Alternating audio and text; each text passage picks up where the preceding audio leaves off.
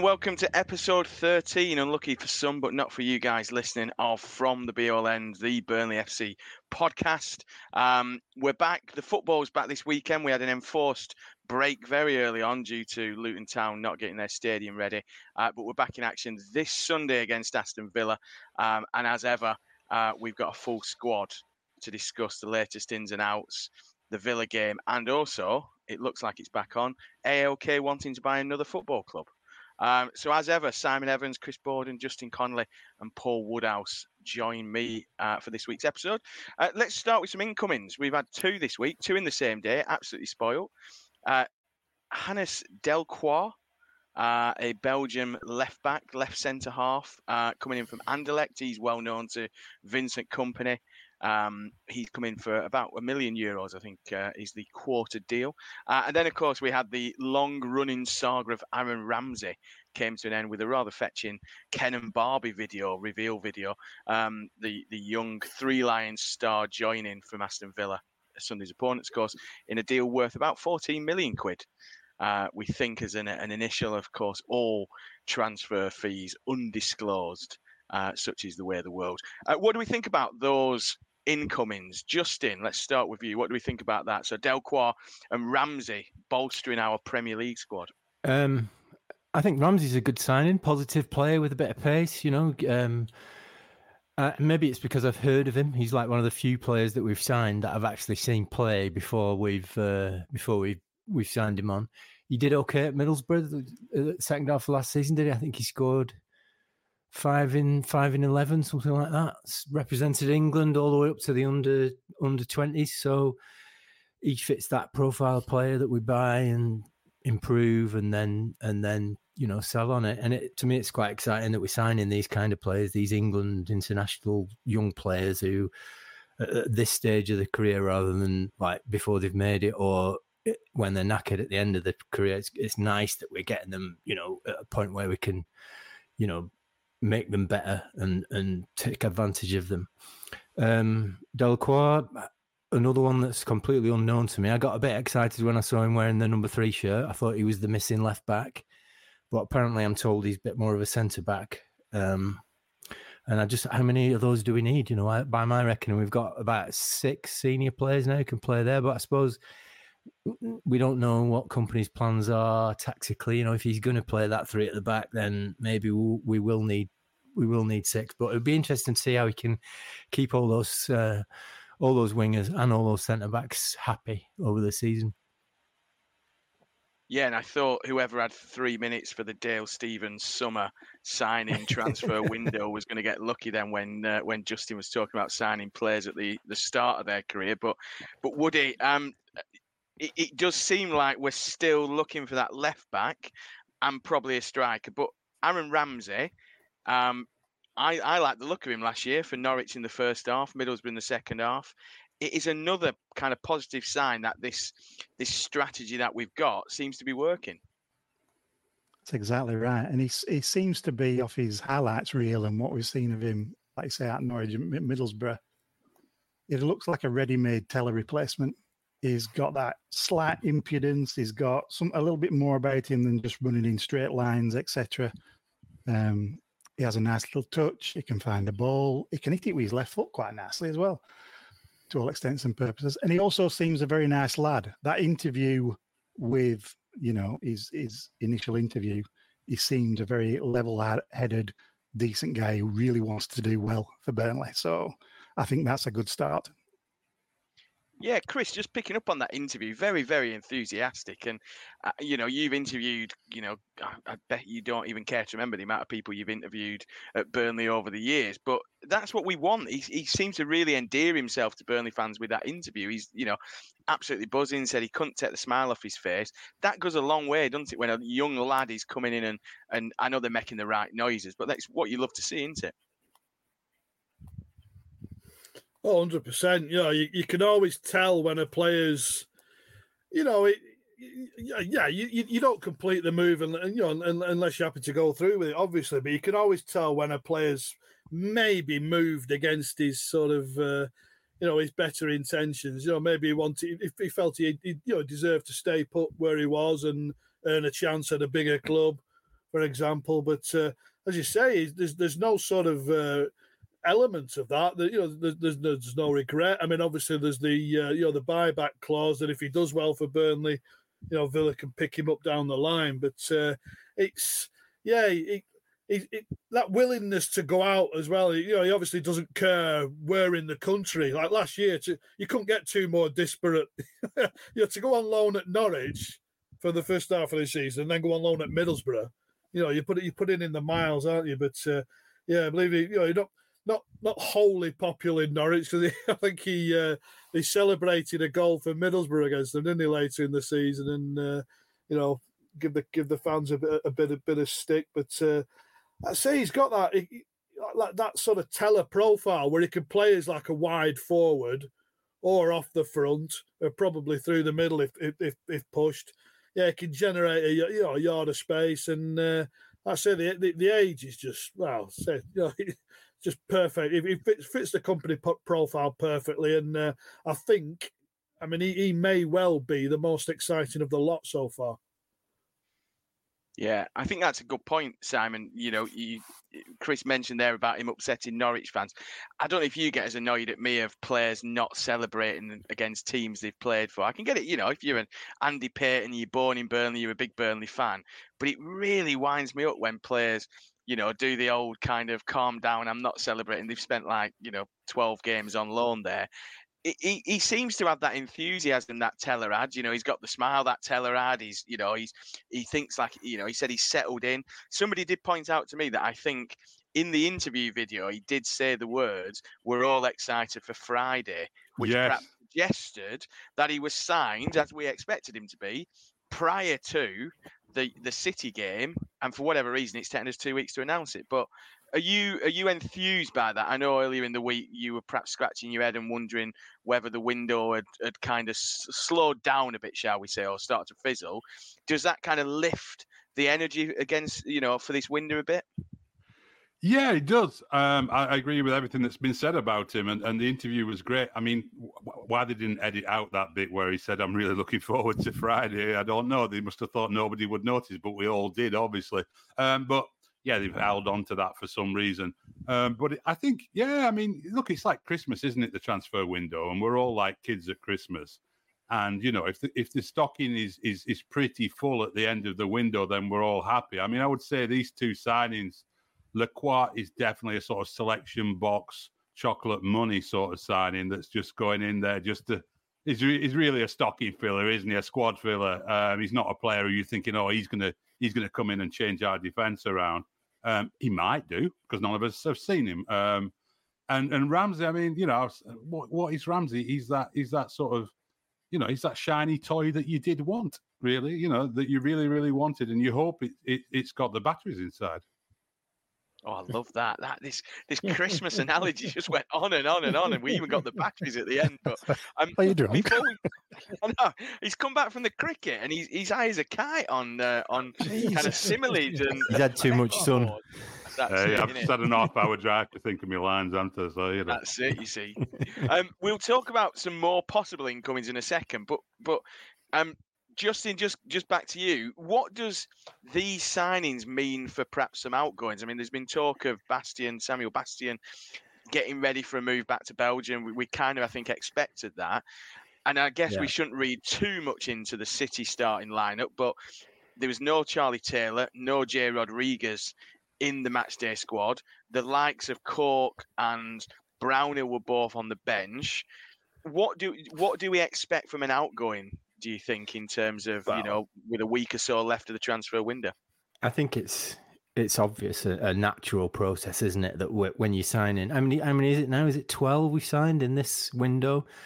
Um, without without seeing too many too many disappear. I think there's only a couple gone out on loan, haven't we? I don't think we've sold. Now out on loan and Bobby Thomas permanent. Um, of um, and then oh, maybe yeah, a couple yeah, of young yeah. as well. A couple of young players out on loan. So they've there's got we, we don't want to end up with a bloated squad um, dragging on the wage bill, do we? We don't want that. So the, the it, it makes sense that naturally some of those older stalwart players that we've seen are probably going to be making an exit fairly soon. I don't know whether Charlie Taylor's going to be one of them. I think he's still quite a useful player to have around, especially when he can play in a couple of positions.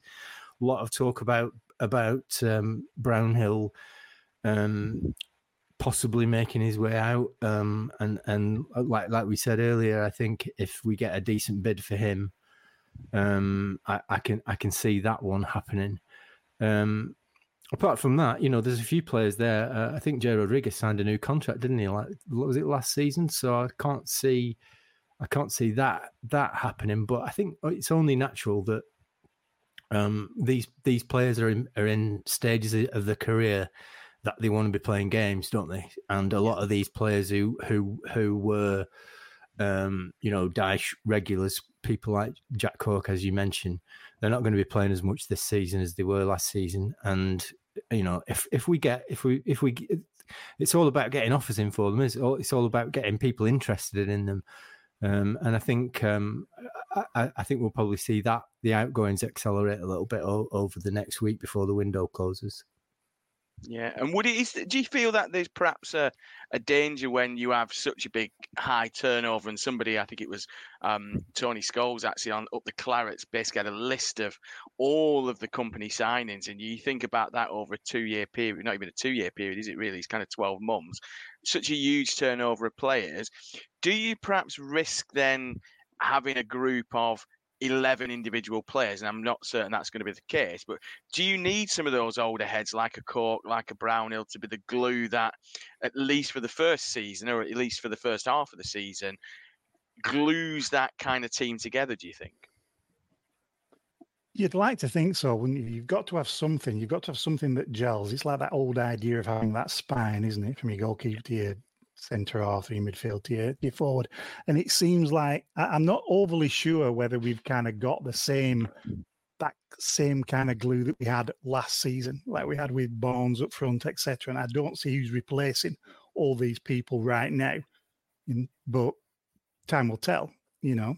Um, I think it's a lot of players to try and integrate, especially in a Premier League season. Um, and that's that's the fun of it, isn't it? Yeah, I think it is. I think that's, you know, we talked about the excitement of being linked with all these kind of exciting players rather than, you know, some of the kind of old heads that we'd perhaps previously brought in. Um, Chris, I mean, Cullen signed his new deal. I think we kind of expected that. I think, you know, after Zaroury and Benson signed their deals, you know, does Cullen now become that kind of elder statesman you know the lieutenant almost for for Kompany in the middle. I think he had the armband, did he not? Um, against City, perhaps. I think. Yeah, he, he he becomes the fulcrum of it. I mean, I wrote before uh, before he kicked a ball for Burnley, just speaking to you know the journalists over in Belgium, and uh, he he was the one that understood the system. He was that sort of pivotal pivotal player who, you know, he was the one who was dropping into the back three at Anderlecht. We didn't really see that as much because it ended up uh, inverting the uh, the fullbacks. But uh, yeah, he, he understood, to, you know, to the nth degree the way uh, the way Kompany wanted to play, and uh, it's just that that well, it's just a a metronome, is he? You look at him, you know, he's obviously a fit lad, but he's not this athlete that's getting going to get up and down and up and down. He's just going to sit in there and just keep things ticking over. You won't notice him during the game, but every week he'll be a, an eight out of ten sort of thing. But uh, but looking at the sort of influx, I mean, it's obviously nowhere near as many as, as Forest brought in last year. But if you look back, that Forest Forest team obviously were promoted uh, via the playoffs and didn't secure a lot of those loan players that they'd gone up with and ended up bringing like, well, nigh on like 20, 23, 24 players in. Yeah, yeah. Took a long while to adapt. And we're in that sort of situation to a lesser extent where you've got another batch of players they're going to have to. It was a, we've all said how, how, how uh, remarkable it was that they, they gelled so quickly, so well last year. You're in the same boat again almost. And Steve Cooper's a damn fine manager. I know, you know, Vincent Cooper, uh, Vincent Kompany's a damn fine manager as well. And uh, I say, hopefully, we have the, we have the same outcome, and they both, you know, they, they stay in the Premier League.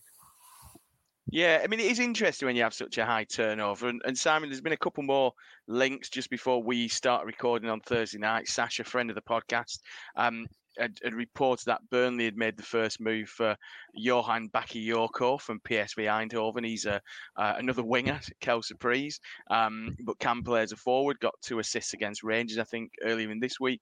Um, and of course, yesterday, much to our amusement on the WhatsApp group, um, the Batman, uh, Michy Batshuayi, uh, he of the, the you know the former parish of Chelsea and Crystal Palace also linked. Um, it's getting to silly season, isn't it? As we head to the last the last week of the window. Yeah, and and we do have some business that we need to conclude. Really, I mean, you know, um, the left back and the striker positions that we've talked about for for all summer, basically. Um, if Maatsen isn't coming, then then that left back position does need, does need sorting. If we're going to play that system this year, um, are we are we perhaps switching to a three three centre backs? Signing yet another central defender suggests maybe that that might be something that we do quite regularly.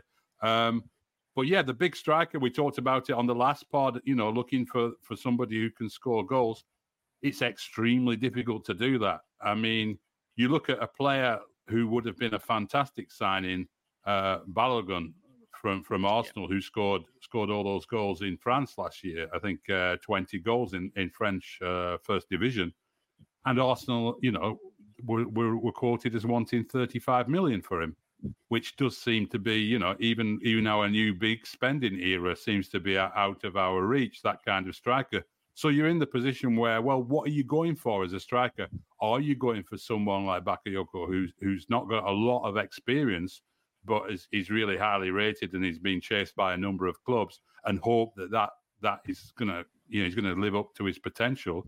Or do you go the route that we've gone in the past, which is looking to the championship for somebody who was a top scorer there? And there doesn't seem an obvious candidate for that, really. I mean, probably Nathan Tella was that player. But um, I think I think you know I think there is a problem here. Going back to what Chris was saying, I mean, I've, I've been thinking, are we getting into Forest territory? I mean, you know, as, as Chris rightly pointed out, the numbers aren't of that volume, but it's a lot to ask at the start of a season for all these players to gel together in the Premier League, playing against teams as good as the one we're playing on Sunday. it, it is going to be tricky to do that, and I'm a little bit, I'll be a little bit surprised if players like Brownhill in particular um, I think it's one thing to talk about J Rod and Jack Cork, who, who perhaps time has caught up with both of those players. But Brownhill, he was a key player last year, and, and I, I was presuming was going to be a key key part of our midfield this year. I don't really understand that unless there's a contractual issue there that we don't know about, that he's not committing to something, or that the club think they can cash in on him if an offer comes in that's that's above the, above what our valuation would have been for him. But I'm a bit concerned about that midfield area if we don't have that sort of continuity in there. Yeah, I think uh, Wolves and West Ham both quoted as being interested in in Brownhill um, over the last kind of seven days or so. Um, Justin, as Simon mentioned, there we are still a left back short and a um, and a uh, a forward short. Mm. Do we perhaps look at somebody we perhaps looked at earlier in the window to solve our striking issues. Mikautadze down at Metz, I think he started with a, a goal against Marseille. He feels perhaps more than Amdouni as, as being more of a kind of central goal getting striker. Mm. You hmm. know, how concerned are you at the, the fact that we're a week out and we've not quite got to, you know, the, well, the end of the shopping list? I am concerned. I'm concerned. I, I like everybody else has said. I, I look at the squad and I'm not, I'm not hundred percent convinced that there's enough goals in the in the squad for us to do well this season. I, I, I don't know where they're going to come from. So I think we still do need that player. But as Simon says, you know, everybody wants that player, don't they? Everybody wants that player who's going to get them 15 goals in the Premier League, and there aren't that many of them about, and they're very expensive. Um, so I'm, I'm, I, I, I think the the most probable outcome is that we'll probably end up using one of those two Premier League loans on on a player of that that uh, in that position. Perhaps perhaps uh, somebody from City or you know um, I, I just I just think paying the, the kind of money that you're going to have to pay to get that player who's going to score you 15 goals in the Premier League. I don't think we've got that money, and and I think um, it, it, it, it unless unless we can secure somebody on loan uh, who might do that for us, I think we're, we're, probably going to struggle. So maybe use one of those loans on someone like that, and then and then fill the the the left back slot. I still think we need another defensive midfielder. I'm not convinced that Sander Berge is that guy who's going to, you know, sit sit in front of the back four and break things up. Um, you know, I, I, I do I do I do think that we need we need that sort of like player who's going to sit deep and, and and break things up. That sort of shield for the for the back four. I don't I don't think we've we've signed that player yet either. So there's three outstandings there that that I think uh, I think the, the uh, slots that we need to fill. But I, I don't. I, would be very surprised uh, if if any one of them is a player that I've ever heard of because so far this summer uh, we haven't signed you know hardly anybody that I've heard of. But I'm sure that um, you know Kompany's got a long list that he's working through, and um, you know you've got to trust him. He's he, he did it last season, did it in the summer. He put a, put together a great team that took the championship by by storm. So you've got to you got to put your trust in him and say that you know we've still got a week to go, and and and you know fingers crossed he's going to fill those those holes in the squad. Yeah. Chris, cheer us up a little bit. There are probably some loan players out there, are they not? I mean, we mentioned Balogun. Um, I hadn't heard of Balogun before he started his goal scoring exploits with um, in the French league. You'd you'd hope that actually Kompany might have his finger on the pulse for one of these kind of players at an Arsenal or at a Chelsea or at a City, which perhaps is that surprise package. I mean, I can't remember the last time somebody in the Premier League had that impact, but there's got to be somebody out there, surely, to fill that striker spot or even that left spot if Maatsen's not available. Yeah, got to hope so, haven't you? But uh, it's in turn. I mean, there's no sort of buzz about the Premier League in terms of like you know, the, you know oh, we've got this striker coming through at at Chelsea. There's young uh, Doak at, at, Liverpool that uh, came on as a sub uh, at uh, down at down at Chelsea.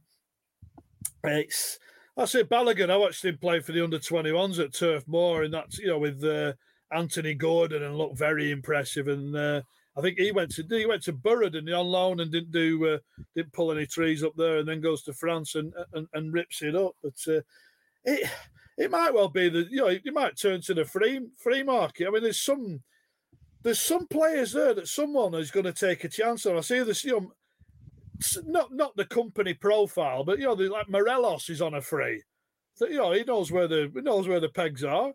You know, he's still got Eden Hazard on a free, tantalisingly. If you, you know, if someone can get him fit, I see Ryan Bertrand's without a club, training training with Chelsea. You know, he might fill your left back void. But I, I, unfortunately, yeah, I, I, you know, don't see that happening. I think it will be a, you know, a young loan player, you know, who, who, who's up and down, more, uh, you know, probably more attack minded. But uh, yeah, it's it's one of those. It's someone will fit the metrics somewhere in Europe, or uh, you know, it, will have to be one of these loans. But I mean, who's City got behind behind behind the first team, behind Alvarez and Haaland? You know, Delap was the one everyone's raving about, and he's gone to the Championship and well offered next to next to nothing in a couple of loan moves. So uh, maybe he's not you know not as good as everyone thought he was. Yeah. Simon, what do you think about that? It's you know, it is a bit of a searching for a needle in a haystack, isn't it? Really. It is. I just actually Googled news uh, Balogun because I haven't looked for the last few days to see what's going on with him, and apparently Monaco are, uh, are very close to securing a deal for him for 45 million. So you know, it does put into perspective, you know, the chances of getting him. He said right at the start of the of the uh, of, the summer that he didn't want to go on loan again. He wanted a permanent move. Um, but you would have thought, you know, you, you sort of think like, oh, he'd be he'd be a good one. he's had a good season in France, and that's what we're talking about: forty-five million for players like that. Mm. So that is the reality check. I think Chris has got a really good point there about scouting around for. You know, I mean, there are experienced strikers, and in that position, we've got so much youth and potential in in the wide areas and in midfield that you sort of think, you know, someone, I'm not suggesting him at all because he's gone to play in ML, MLS now, but the type of player like Teemu Pukki, who who like was 28 years old, has been fished out of Europe, somebody who scored goals regularly and has that confidence that he can put the ball in the back of the net. Maybe that kind of signing, obviously not him, before we start getting people on Twitter saying, "What are these boys on about?" suggesting we sign Pukki on loan from uh, from Minnesota United. But that kind of player, an experienced European goal scorer, and there are those players out there, and they don't cost a fortune. But um, you're finding a young striker with no no real experience and expecting them to come in and be a 15 goal a season man in the Premier League is really really tough. You've got to do an amazing job to do that. Having said that, Amdouni might be that player for all we know. You know, from a slightly deeper role, he might he might sneak in there and score a lot of goals. Yeah, or Paul uh, Woody, it could be uh, Foster the, the guy who runs fast in straight lines from last week. It could be Foster. Um, it could be. I jest, I jest, of course. Are we now looking back at the decision to let Barnes go and wondering whether that was in haste, given the fact that he's been there, he's done it, he's spent a number of years in the Premier League. He's not going to get you 15 goals, clearly, but he was almost the foil for the likes of Benson and Tella, especially in the second half of the season, to to get that. Do you think we might regret perhaps not keeping Ashley for another twelve months, perhaps? You may do, but it also maybe speaks to uh, Kompany's intent that he's quite willing to play somebody slightly older in a position as a stopgap to do something in a particular job. So maybe that maybe there is something in the pipeline to get somebody slightly older to do something to be that glue and to who, who is proven. I mean, there's a lot of hope there, but maybe that's maybe that's what we will be looking at, and I think it would make sense. Definitely, definitely. Uh, let's leave the transfer news there. Uh, in a second, we're going to talk about the forthcoming game against Aston Villa.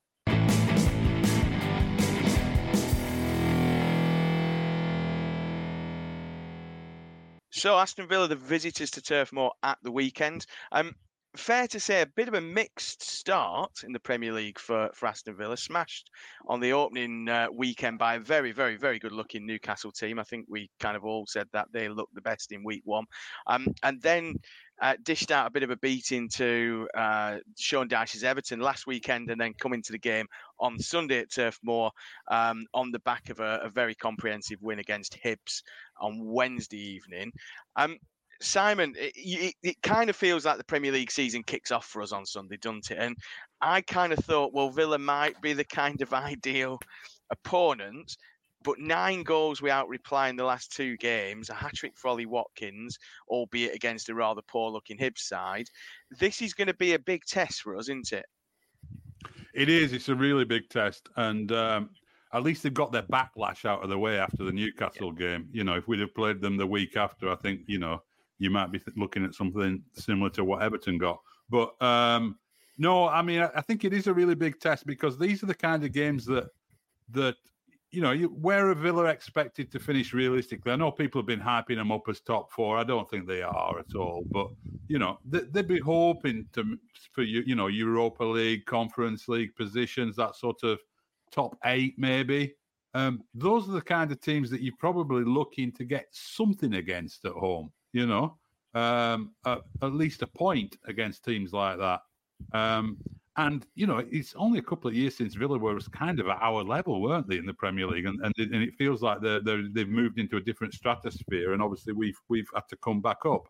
But um, it is a big test because you you know you don't want another result like the City one against Villa. You know, you you want to be you want to be competing and getting something out of that game. And we've had two weeks now on the training ground as well, where you really hope that we're a bit more prepared than than we were against City and that and that, that the idea of the starting eleven will be a little bit more firmly uh, entrenched in Kompany's mind and the game plan a little bit clearer. So it's a big test. It's a big test. There's no, you know, we're way, we're still way early in the season, so there's no must-win games or anything. But you know, it's not. You don't. You don't want to be losing this one.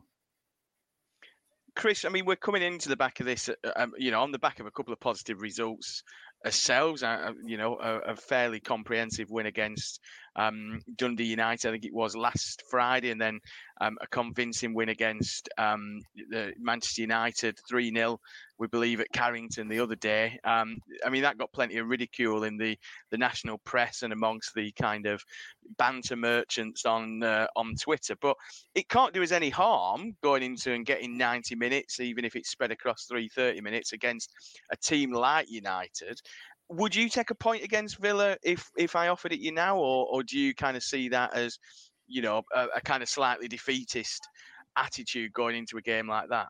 No, no, I'm, I'm with Simon. I think if you can get something against Villa, I think that's a, a, a fine result. It's, uh, yeah, I'd, I'd, I'd, take a point all day long. I, I, I, look at, I look at how they finished the season.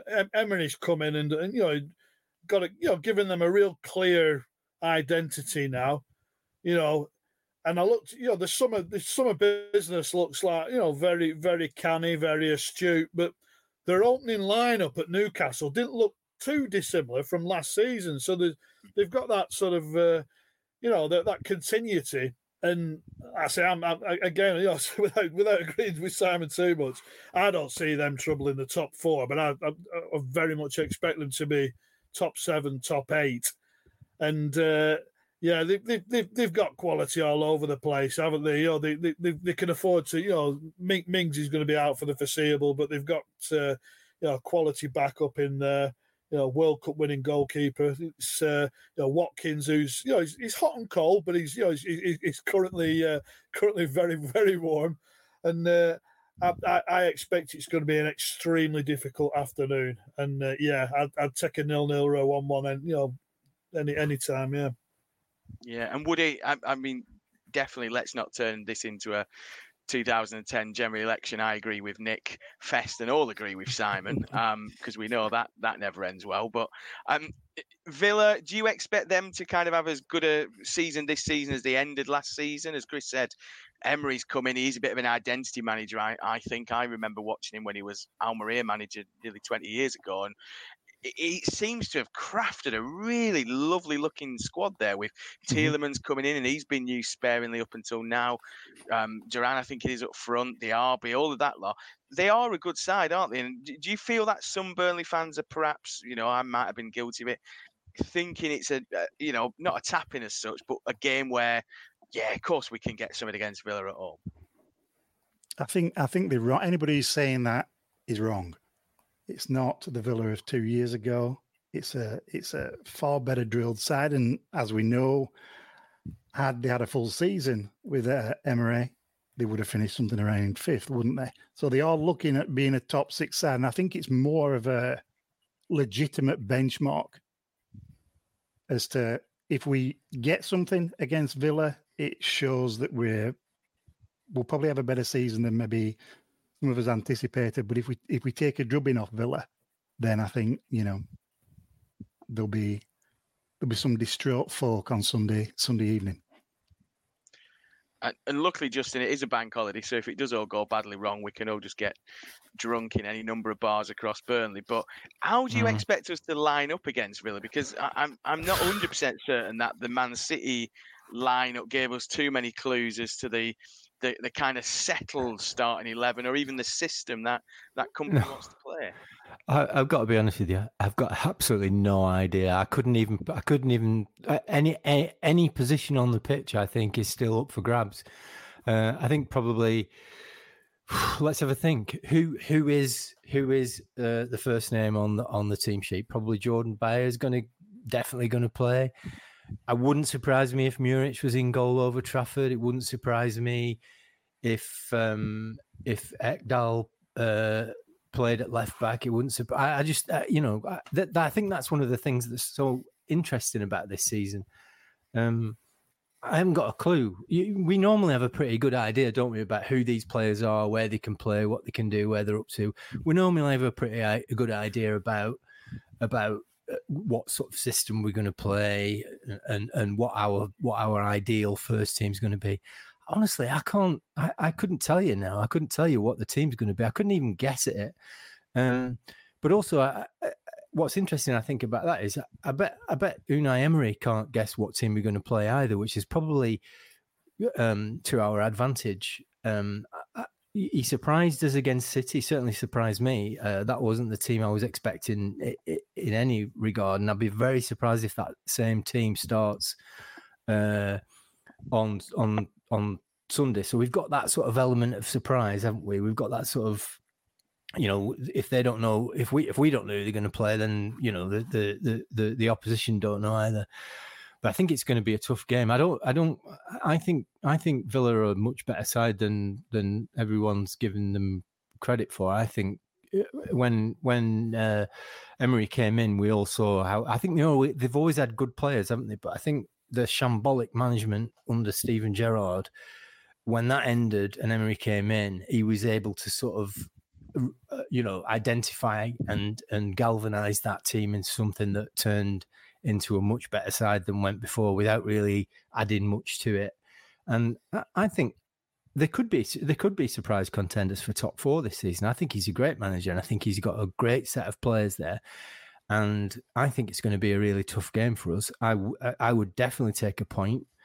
Um but again, if they are going to if they're going to be in that sort of top six, seven, the results against teams like that aren't going to be where we get the points to stay up. Either we need to be focusing on on picking those points up against the teams that are going to be around where we think we'll finish. But a point against Villa on Sunday, I think, will be a very, very good sign. Um, it's it's going to be a hard game, but they're all hard games in this league, aren't they? But it'll give us a it'll give us a few more clues about where we are. Let's put it that way. Yeah, and just Justin uh, mentioned there, Chris, uh, you know the excitement of not knowing what the the team is going to be. At some point, that team you, would expect would become settled. Um, just looking at some of them positions that we looked at, you know, Justin said, "Who's the first name?" I th- I think Cullen's probably the first name on the the team sheet, and then everything is kind of built around him. There's been some rumours about Beyer perhaps being injured. I know there's some kind of nonsense, some you know. Uh, uh some Facebook posts about him doing his ACL against Dundee United. Somebody, um, he'd he'd not even played against Dundee United there's all this kind of weird kind of rumor that kind of just adds to that mystique of us not knowing what we're going to play. Who do you expect to kind of start in those key positions, perhaps at goalkeeper and perhaps that forward three, if you will? Do you have any any clue who might be there? Well, you, you can only hope with with Beyer and pray. I mean, why why do you go out and sign a left-sided centre back for three million euro?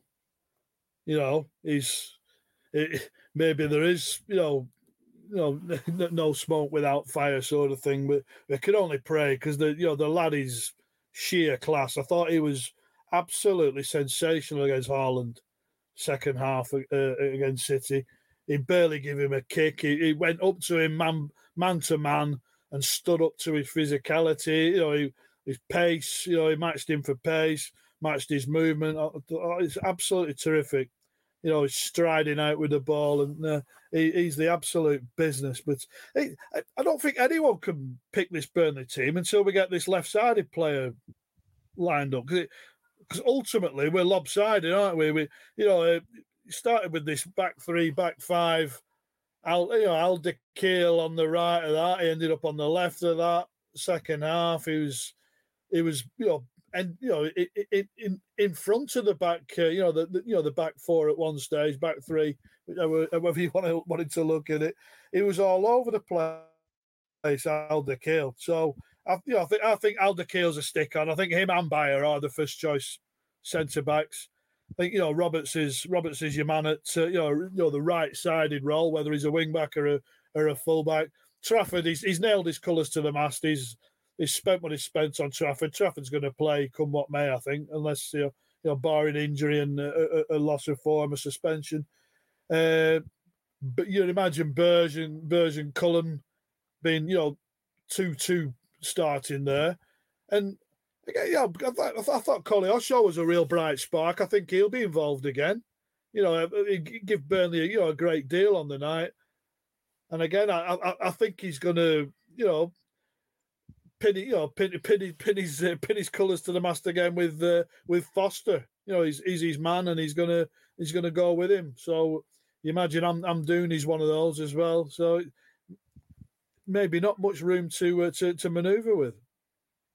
Yeah, and Simon, it is a bit of a guessing game, but I mean, one of the kind of players who um, we we've we've not mentioned, and he's kind of signing fell between the the two podcasts. Is the the lad from from Troy? He's the other winger. Uh, Odobert, is it? Odobert.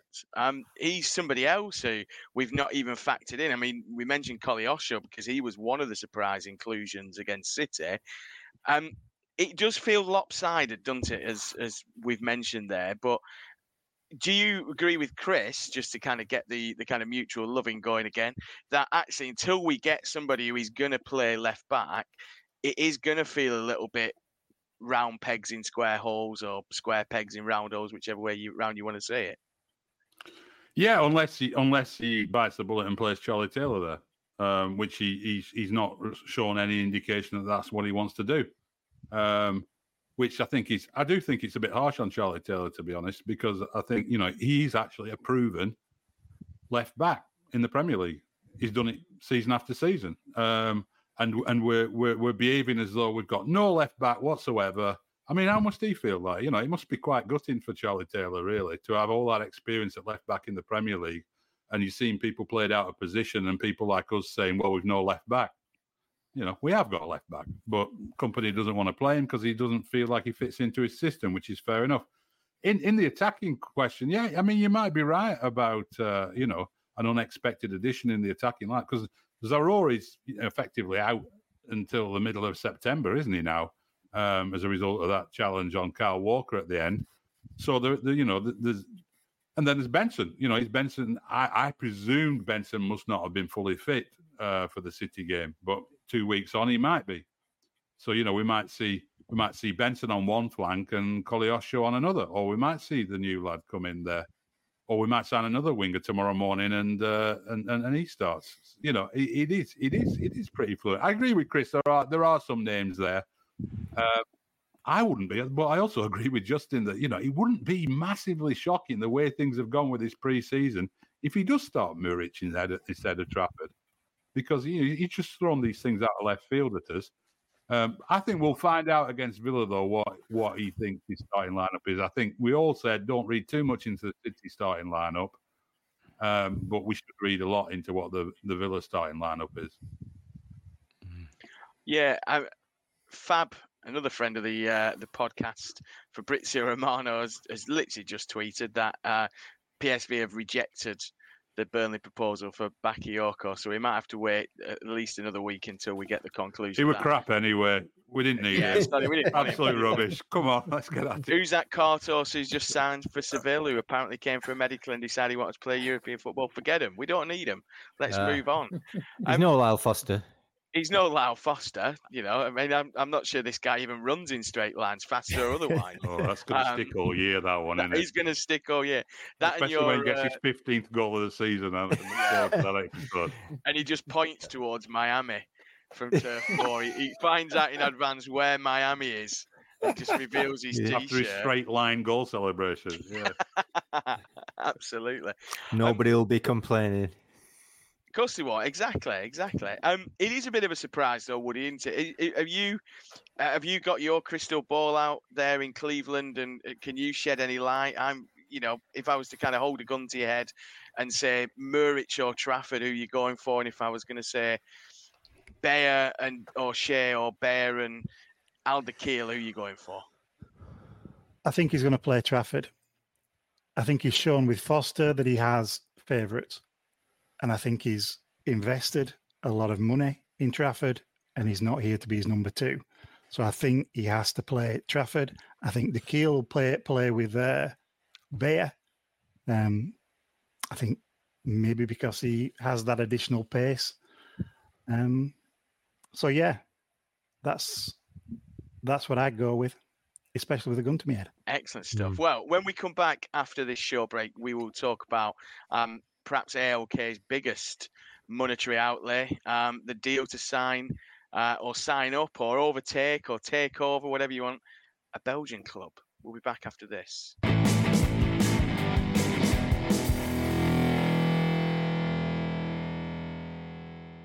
So this news surfaced quite a while ago that Burnley were one of a couple of people, or a couple of parties interested uh, in purchasing uh, the, the football club in Cor- uh, in Belgium, lovely part of the world, Kortrijk. Um, and we kind of dismissed it as we wanted to spend any money that ALK might spend on a um, on a football club on actual football players. Um, I think the spending now is close to 100 million euros. Um, but it seems that the deal for Kortrijk, which is I think currently owned by Vincent Tan, he of uh, Cardiff City fame, if that's what we want to call it. Um, yeah, the old tap on the head, the old kind of football shirt over a, a normal shirt tucked into the pants. Um, That's fashion now, isn't it? Very, very Bond villain-esque, a football supporting Bond villain. Um, Simon, we were really dismissive of this Kortrijk move by ALK, weren't we, at the start of the summer? I mean, I know I, I think I was the only flag waver just due to the fact that I'd visited the city and it's pretty decent. Do you see any advantages now, given that we have got perhaps a more inflated squad, to having a feeder club? And and you know, do you see this as a good deal for ALK and ultimately for Burnley Football Club?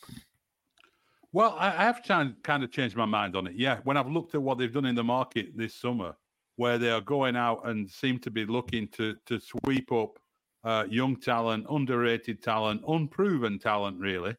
That if we can establish ourselves in the Premier League, uh, which is a big if, a big if this season, uh, but if we can establish ourselves there, then we will have reached a level where these those kind of players aren't going to be coming anywhere near to our first team level. You know, if if we if, if the players we've signed and, and and and the quality that we hope we have means that we can finish 12th in the Premier League, then two million euro signing midfielders aren't getting in that side.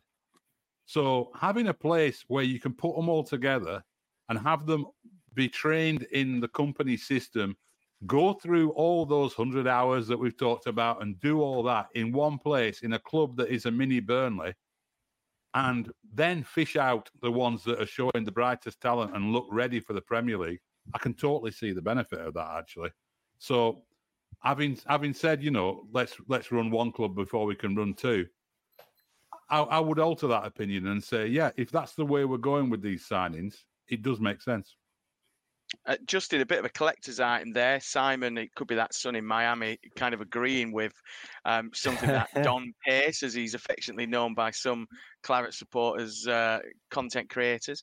Um, he's actually agreeing that he thinks this might be a decent idea. Now, Yeah, he has a smile on his face, even. He does, doesn't he? I, I, I'm kind of wondering what he's been what he's been on at the cricket. There are a few too many Yeah. shandies, I think. But um, I mean, we saw this week that the move that we were looking at uh, is it uh, Lukébakio from Hertha Berlin's move to Seville, and there's some talk of the same controlling group being in charge of both those sides, and that has aided that transition for for him to move to Sevilla rather than than come Turf Moor Yeah. a- aside from it being a good weekend destination for you know for for Burnley fans and somebody else to follow, are you, are you also on board now with this feeder club or a club which we can use to you know better them within the Belgian league, but also actually prove as a you know a bit of a, a testing ground for some of the talent we're going to be linked with.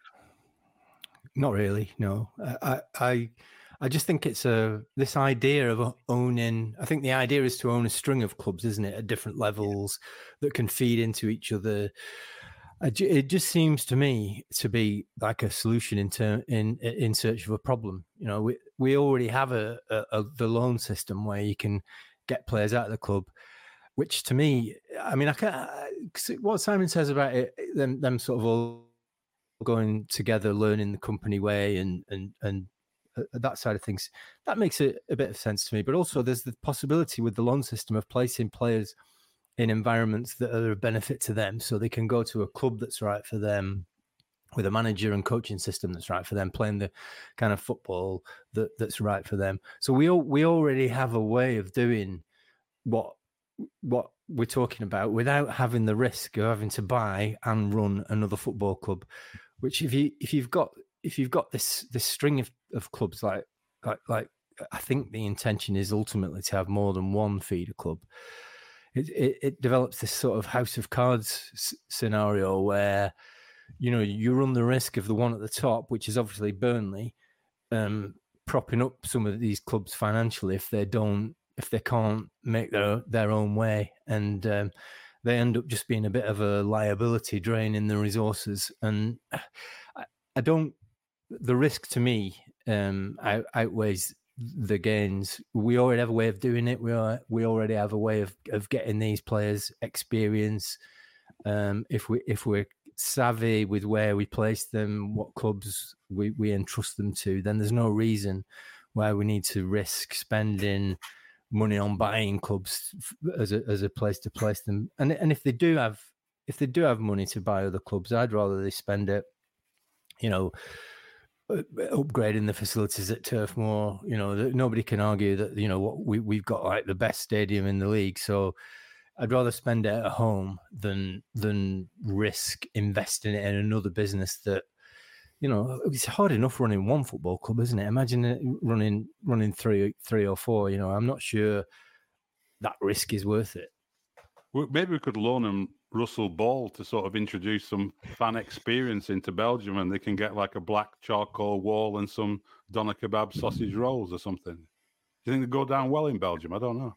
I think they. I think they've done a. Honestly, um, I know just it's your first visit to the turf this season on Sunday.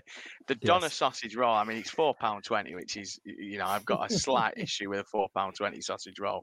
Um, I'm going for it. But yeah, eh, but I mean, Chris. I mean, Justin seems to want to spend it on more LED screens. I think Harry Garlick might have run out of LED screens in Burnley Town Centre. Might have to go to the Paddy and Branch to get more in. It kind of works for City, but I don't see what he wants LSD screens. LSD screens. I'm not sure what what benefits that City get other than the kudos of owning several football clubs. I mean, I know there's kind of this thought process that actually, you know, perhaps assistant managers can then go out and get experience as managers, and you kind of have that. And I know, you know, um, and uh, Costa Postecoglou, whatever he's called down at Spurs, was was you know formerly at a City group um, when he was in Japan. Do you see that kind of, you know, we've had two arguments. We, you know, do you want to see the money spent at home, or are you quite happy that, you know what, as long as it doesn't affect the running of Burnley Football Club, there is some fringe benefits to getting players out on loan to a, a league where we've been successful in bringing players over from? I've I've got to look at sort of, you know, I think Barnsley's owners have do they have four or five clubs, something like that? And you look at obviously you mentioned you know the CFG, you know, and, and City City sent Vieira out to to manage New York City, and Lampard went there before becoming a City player. Or, or, or did he? I can't remember whether he went out uh, on loan before City could pick him up, but I I can't recall any sort of occasion where I mean, how many players have come out of these these clubs that City own and City have like, you know, I think Aaron Mooy came out of uh, Melbourne, Melbourne, and they sold yeah. him to Huddersfield Town for 10, 10 million quid.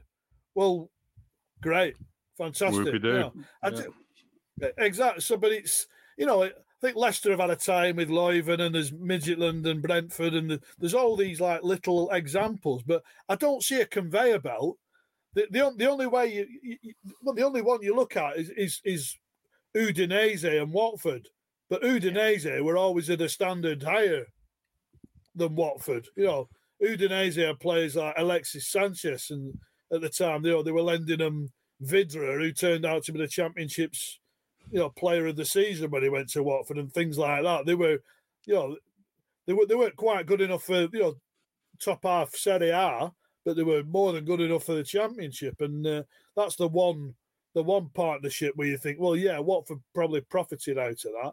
But I just don't see. I, I mean, Burnley have had these tie-ins for two or three years now with uh, ten points. You uh, Llandudno and uh, you know, Cove Ramblers. I can't remember the other, but it, but yeah, you, know, you go back to Carry, Carolina yeah, uh, is it Air Ayr United. Ayr United. Carolina yeah, Railhawks. Yeah, Carolina Railhawks. It, oh, well, Burnley played a, a, a, friendly there one summer. I think that was the the only benefit they got. You know, you didn't see any players come, you know, going out there on loans for experience.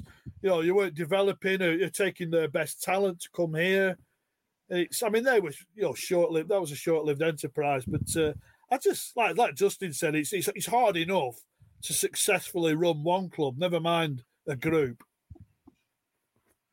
Yeah, and Simon, I mean, this this kind of idea of multiple club ownership. I think Chris makes a really interesting point there. Actually, City don't have this conveyor belt of stars that are coming through, and you know, Brighton perhaps have used it quite well with um, is it Union they've got over there? Union sent uh, Galois. Um, you know, they had the um, you know a couple of players who've gone there first, toughened up to kind of European standard football, and then come to um, come to Brighton.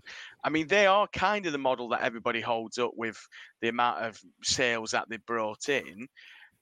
How do you see it working? Do, do you see it as a you know part of the Burnley family, or could this just be ALK as the vehicle, as the investment vehicle, diversifying its portfolio, and the two remain you know, essentially as separate entities. Yeah, it's an interesting one. I mean, Brighton, a lot of their recruitment and their big profits have come from from South America as well. Yeah. They've gone fishing in a market that a lot of people don't look at, which is promising young talent in South America, which ends up in the Premier League, but usually via Spain or Portugal, and and then comes in.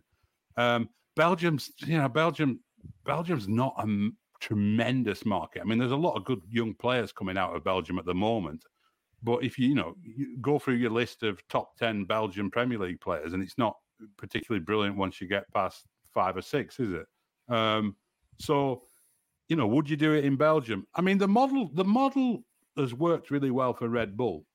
You know, they they have moved players around from club to club and got and, and you know the and concern there. Course, yeah the concern there is that Leipzig is the big the big brother and gets the benefit of all, and Salzburg get unhappy because they lose people, and New York doesn't really come into it that much, other than on the coaching side. Um, it's not something that I would think was a priority for the club, to be honest. I, I, I, I take Justin's point that there are other ways of doing it, uh, and and Chris makes a very valid point that you know other examples haven't produced a, the City Football Group. I don't think is really about producing players for City. To be honest, I think it is about it's about other things. Let's just say that. But but you know, it's that's a long a long discussion. But if we are going if we are going to be, you know, I mean, the business model is to buy these undiscovered talents and try and sell them at, at, at profits and so on can do they think that they can't do that just within the framework of, of, of Burnley Football Club? It appears to be the case. Um, so I can see the logic in it. You know, it, it, it, would be quite fun though to to send a few of our the club's executives over there, and, and then we can tell the Belgian fans what they can expect. But um, I don't know. I mean, it's it's good content for season two of Mission to. Uh, Mission to Kortrijk. That that yeah, be fantastic, yeah. won't it? Love yeah. that. There is there is season two of Mission to Burnley. Um, there is signs up around the club in the exec boxes, I believe, to say that really is underway for um, from the the same production company. So I think there is going to be a second series of that particular um, documentary series that I think it's fair to say we enjoyed to a certain extent. But uh, yes, yeah, so that could top, be quite. It's top ten it's top ten. You know, when you go on you go on the Sky Glass, uh, other products yeah. are available. It's but it comes up as uh, uh, on the top ten. You know, so it's uh, people are watching it, not, and outside of Burnley as well. You'd suggest. Yeah, mm. definitely, definitely. Uh, excellent stuff. Well, let's leave it there. Next week we're going to come back. Uh, we'll we'll have some more, hopefully, transfer news because we'll be recording it the day before the uh, the transfer window slams shut because they never close it carefully, do they? It's always slammed shut. I'm surprised it's still got its glass in. Um, but hopefully we'll have a review of uh, another food stuff from the turf from Justin, um, and perhaps yeah. he might be able to use the self-ordering screens uh, this week when he goes on. But uh, thanks as ever to to Chris, to Woody, to Sam Simon, and to Justin uh, for joining us this episode. Uh, don't forget, you can follow us on all your favourite social media platforms, and by that I mean Twitter, Stroke, X, and Facebook. Just search for Bee Hole Podcast. Uh, and don't forget to drop us a like, a share, and a review on iTunes because it does help fellow Burnley fans find us as well. Um, until next time, thank you very much for listening, and we'll see you next week.